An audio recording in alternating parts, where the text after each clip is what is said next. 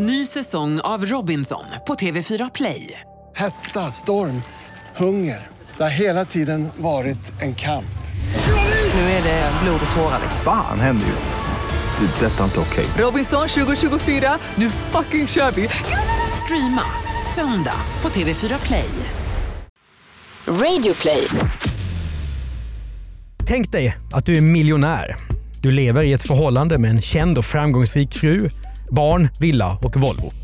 Vet inte hur PT vi ska vara. Om man ska vara super-PT så ska du lever i ett förhållande med en känd fru, barn, villa och Volvo. Tänk dig att du är miljonär. Du lever i ett förhållande med villa, Volvo... Nu kommer allt att gå till helvete. Men det är det jag menar. Och Vad är det? ha, ja, men, för det, du kan, det kan uppfattas som att du lever Men- i ett förhållande. Nej men vad dum jag är, det är ju visst det rätt. Det är bara att det låter som att han, att han är i ett förhållande med sin Volvo. Tänk dig att du är miljonär. Du lever i ett förhållande med villa, vovve och Volvo och har dessutom en känd fru. Ditt företag går bra och du har just skaffat ett nytt hus på en fantastisk adress. Plötsligt begår du ett allvarligt brott med hög risk att åka fast och allt blir fullständigt misslyckat. Varför? Välkommen till Misslyckade brott, podden om verklighetens brott som går bortom fördomarna om geniala skurkar. Och I det här avsnittet ska vi lära oss just att utbildning och social status inte spelar någon roll för brottslingar. Jag heter Mattias Bergman. Hade de barn förresten? Ja,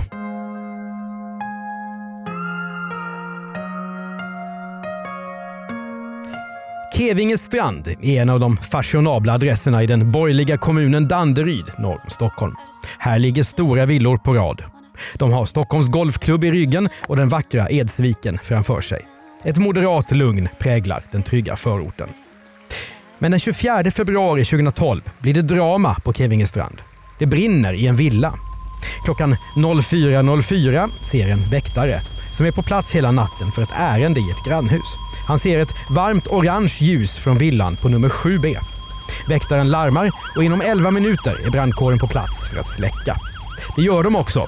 Även om hela huset inte har hunnit fatta eld så är köket i suterrängvillan övertänt. När poliserna kommer dit behöver de bara nosa lite grann för att bli säkra. Branden i 218 kvadratsvillan är anlagd. Någon har hällt ut stora mängder brandfarlig vätska i vartenda ett av husets många rum. Polisen säger att det är så mycket att all bensin, diesel och fotogen skulle gå att skopa upp med öskar. Frågorna är enkla. Vem och varför? Svaren ska visa sig mer överraskande. För det här huset är inte vilket som helst. Många märkliga situationer har redan utspelats här. Och det beror på personen med den här rösten. Och då kan jag bara citera Mao Zedong som en gång sa att dynga luktar inte bättre därför att den är gammal. Harry Schein är en av vårt lands kanske mest färgstarka karaktärer genom tiderna. Makthavare inom filmen, BFF med de viktigaste politikerna. Ja, han spelade till och med tennis med statsminister Olof Palme. Shine, som kallades för Playboy, sågs alltid välklädd med vd-solbränna, en bitsk kommentar och en aura av glamour omkring sig. Villan på Kevingestrand 7B köpte Schein redan på 1960-talet när han hade blivit rik genom att uppfinna ett system som renar vattnet i swimmingpooler. Sen blev han en mäktig profil i kultureliten och grundade bland annat Filminstitutet. I villan levde han ett luxuöst liv med sin fru, den berömda skådespelerskan Ingrid Thulin. Ständigt rökande cigaretter av märket Kent och ofta smuttande på ett glas Cutty Sark whisky.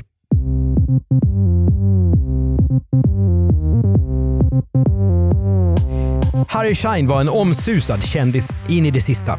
När han dog 2006 utspelade sig en bitter arvstvist om mogulens miljoner och just huset stod i centrum. Scheins partner vid slutet av hans liv, Eva Fischer, fick till slut ärva allt. Trots att det plötsligt dök upp ett nytt falskt testamente fastklistrat under köksbordet i villan. Ett dokument som sa att en granne till Schein skulle få ärva. Den historien, som faktiskt är ett misslyckat brott i sig självt, var en föga hedervärd process. Där Eva Fischer och en av Scheins grannar bråkade i rätten med argument som vem som oftast hade varit och handlat på Systembolaget åt Harry Schein. Eva Fischer gick vinnande ur striden och i november 2011 sålde hon villan som vid det laget var ganska nedgången.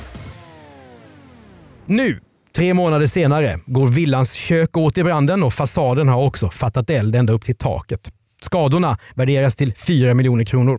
Polisen hittar nio tomma flaskor tändvätska köpta på Biltema. Kan det vara så att den speciella förhistorien om Harry Schein är en ledtråd i fallet? Polisen går in i utredningsfas och sätter genast fokus på tändvätskan. Vem har köpt den?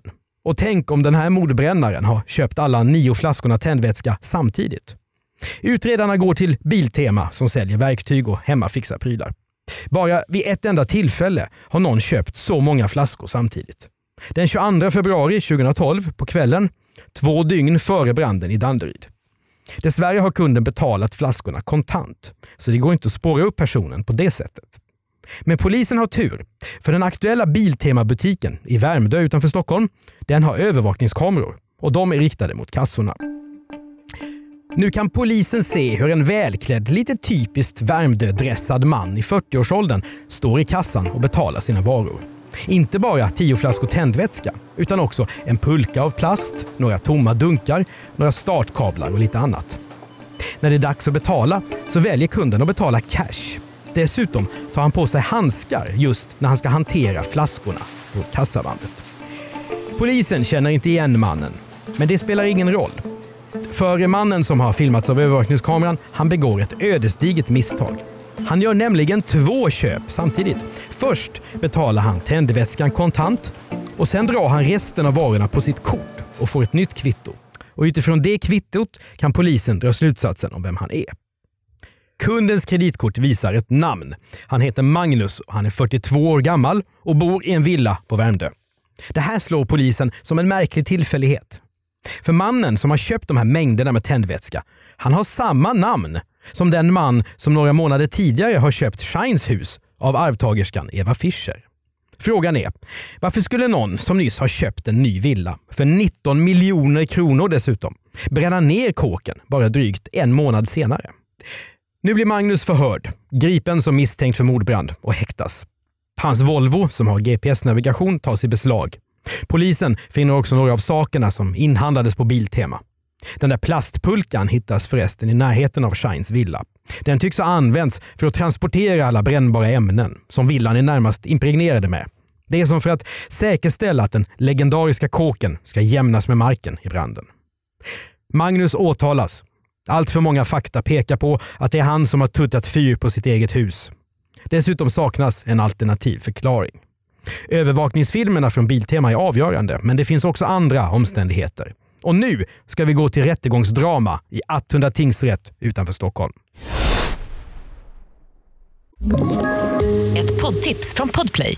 I podden Något Kaiko garanterar östgötarna Brutti och jag, Davva, dig en stor dos skratt.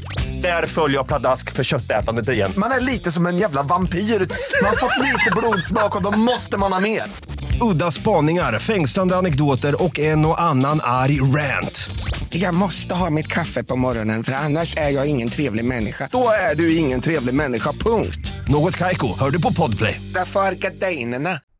Om vi börjar lite med en bakgrund då, Magnus. Lite kort bara, vad ägnar du dig åt yrkesmässigt? Om vi går in lite på det bara så vi får en bild av dig. Ja, jag är utbildad läkare då, specialist inom kirurgi. Ehm, har jobbat det senaste året med egen verksamhet inom framförallt fastighetsbranschen. Okej. Eh, och som läkare har du inte jobbat på hur många år då?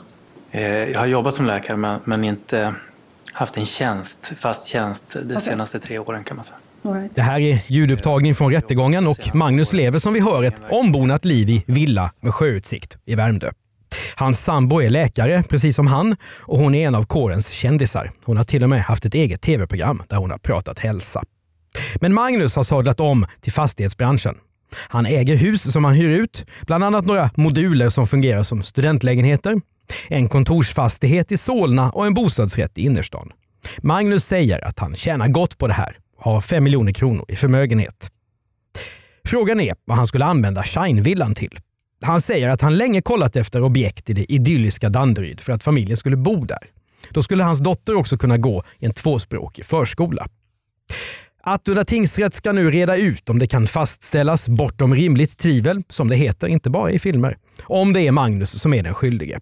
Och i så fall kanske vi får ett svar på frågan om hur en till synes stadgad man utan särskilda problem i livet har kunnat begå ett sånt här brott. Dessutom utan att lyckas. Åklagaren Eva Tvängström, som vi hörde fråga ut Magnus nyss, har ett rätt starkt case.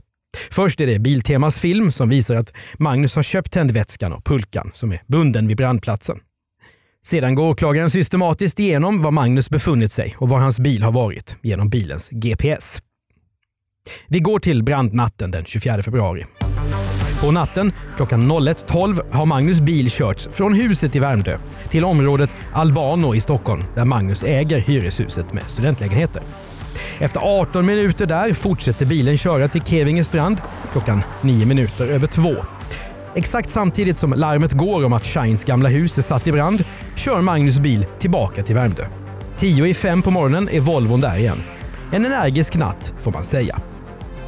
Magnus har dessutom kopierat nycklarna till Shines villa. Därigenom har han enkelt och tyst kunnat ta sig in i huset för att bränna ner det.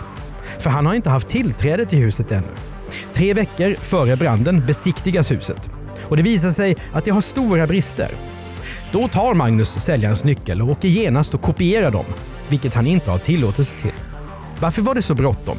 Han skulle ju snart ändå få tillgång till sitt nyköpta hus. Sen har vi det där med klottret. En tid före branden har någon sprayat ordet kapitalistsvin på den björnbruna träfasaden till Scheins hus. Och den gula sprayfärgen påträffar polisen hemma hos Magnus. Det är som om han har velat förvirra en eventuell polisutredning genom att skapa bilden av att några vänsteraktivister skulle ha byggt upp en hotbild mot husets ägare. Allt detta anser åklagare Tvängström visar att Magnus inte bara är skyldig utan att han också har planerat branden noggrant. Och det gör saken allvarligare. Om branden hade spritts till grannhusen som ligger nära Shines villa hade både människoliv och stora värden bokstavligen gått upp i rök.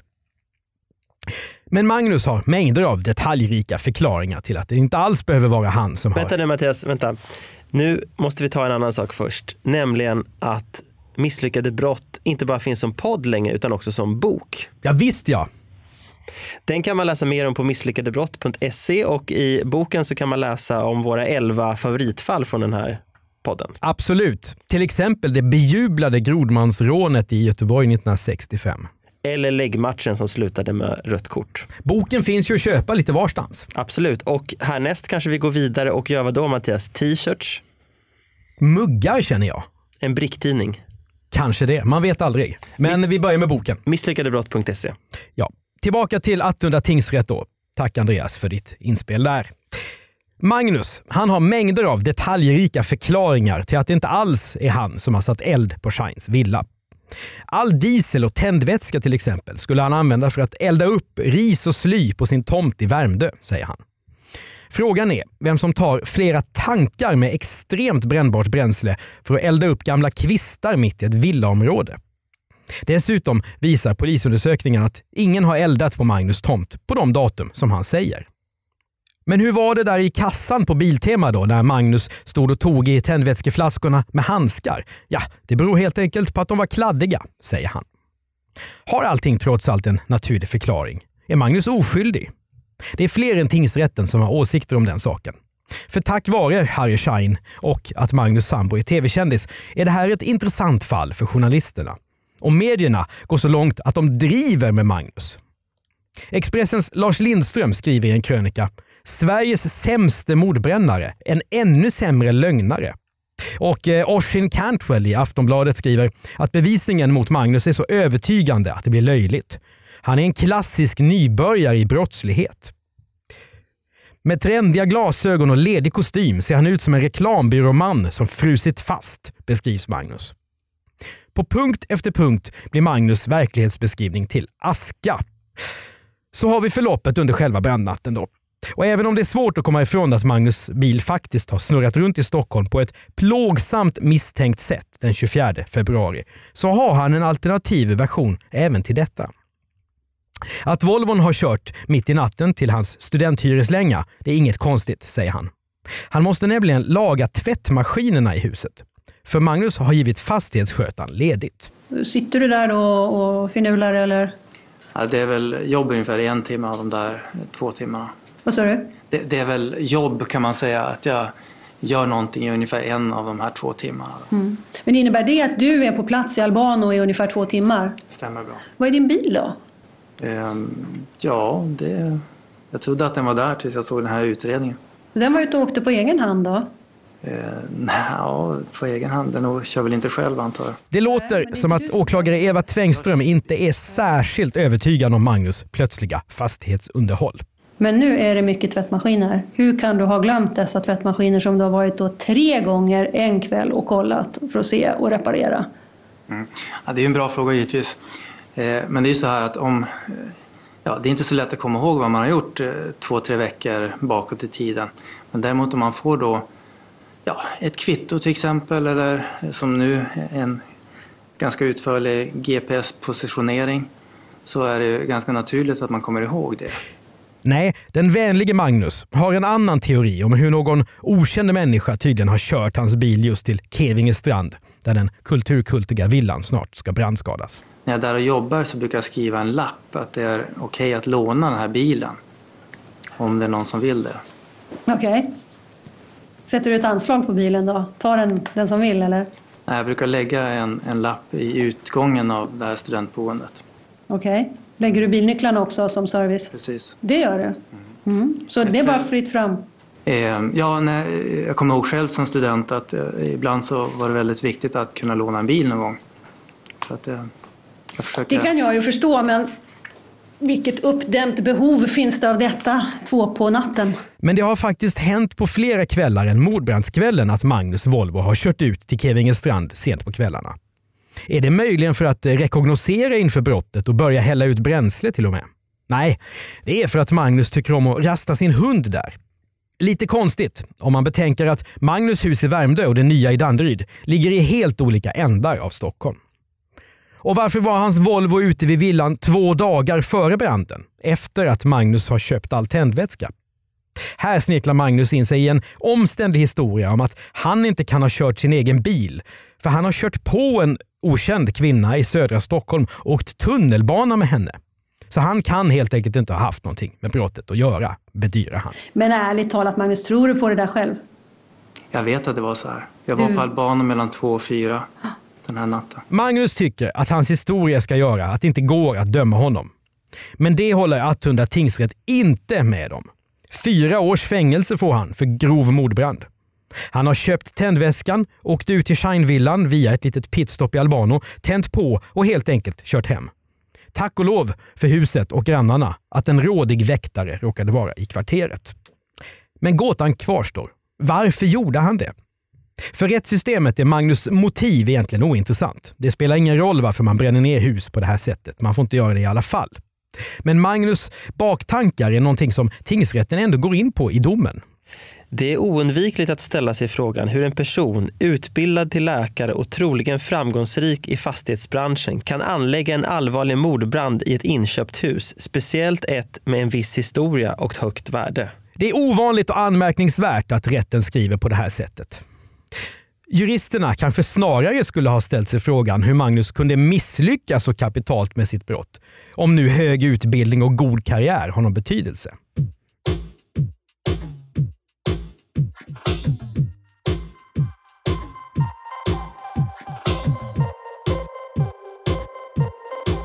När man läser polisutredningen får man ändå en skiss till en förklaring. Villan på Kevinge strand kostade 19 miljoner, så snart skulle Magnus punga ut med 17,1 miljoner kronor i köpeskilling. Och så mycket pengar tycks han inte ha haft. Besiktningen av huset visade att mycket måste fixas. Även om Magnus har sagt att han tänkt att renovera Shines kåk och bo i den själv, så vet vi ju inte om han egentligen tänkt tjäna pengar på den som uthyrningsfastighet. Polisen hittar en lapp där Magnus har skrivit om sådana planer. Dessutom hade Magnus en kort tid före branden fått nobben på ett bygglov. Och som köpekontraktet på huset var skrivet skulle Magnus kunna dra tillbaka köpet av huset om någonting hände med det innan han fick tillträde. Som en brand till exempel. En brand som kunde låta honom komma ur sin 17,1 miljoners knipa. Tingsrätten skriver om brottet. Mycket välplanerat. Ingen impulshandling och med ett klart egoistiskt syfte av ekonomisk natur helt utan hänsynstagande till andra personer eller annans egendom. Även om vi inte är lika hårda som kvällstidningarnas krönikörer här i Misslyckade brott, så är det svårt att komma förbi att Magnus har begått så stora misstag i sitt brott. Varför körde han sin egen bil med GPSen påslagen till det som blir brottsplatsen? Varför köper han tändvätskan själv istället för att sno av en granne? Och varför kortköper han andra grejer samtidigt med tändvätskan så att han kan identifieras och bindas till bränslet? När han väl är igång öser han ut liter efter liter diesel och fotogen. Men ändå hinner brandkåren släcka huset. När han ska vilseleda genom kapitalistsvinklottret, varför sparar han sprayfärgen som genast för misstankarna till honom själv? Och vad säger det om Magnus att han dessutom i branddomen åker på häleri och bedrägeri så futtiga saker som att han har sålt någon annans trädgårdsredskap och mixtrat med mätarinställningen på sin bil för att sälja den dyrare. Och bilen, den brinner också. Det är ju det riktigt korkade. Ja, det är det. När Magnus överklagar sin dom till Svea hovrätt så har han och hans försvarare ändrat taktik. Nu tar de upp frågan om branden egentligen är något problem. Så länge man inte bränner ner grannarnas kåkar ska man inte få bränna ner sitt eget hus då. Men resonemanget faller platt, för Magnus hade ju inte ens lagfarten på huset än. Hovrätten sänker ändå Magnus straff till tre års fängelse. Idag är han fri och har fortsatt arbeta i fastighetsbranschen. Han har bland annat hyrt ut bostäder i en lokal som brandkåren ansåg vara livsfarlig. 2017 vann han den tveksamma meriten att vara med i tv-programmet Fuskbyggarna. Och Shines ikoniska hus då? I januari 2013, när Magnus sitter i fängelse, säljs villan igen.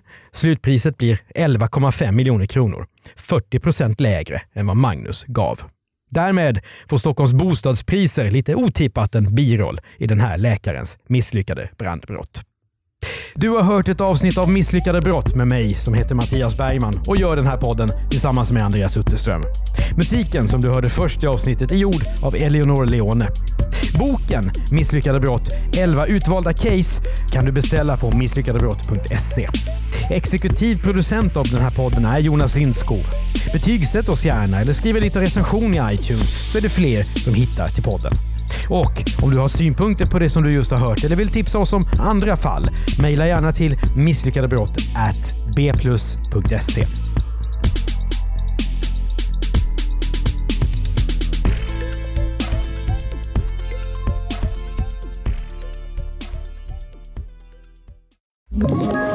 Ett poddtips från Podplay.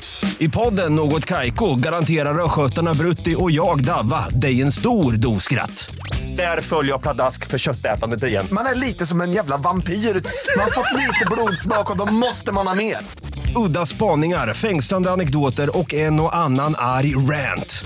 Jag måste ha mitt kaffe på morgonen för annars är jag ingen trevlig människa. Då är du ingen trevlig människa, punkt. Något Kaiko, hör du på Podplay. Därför är gardinerna.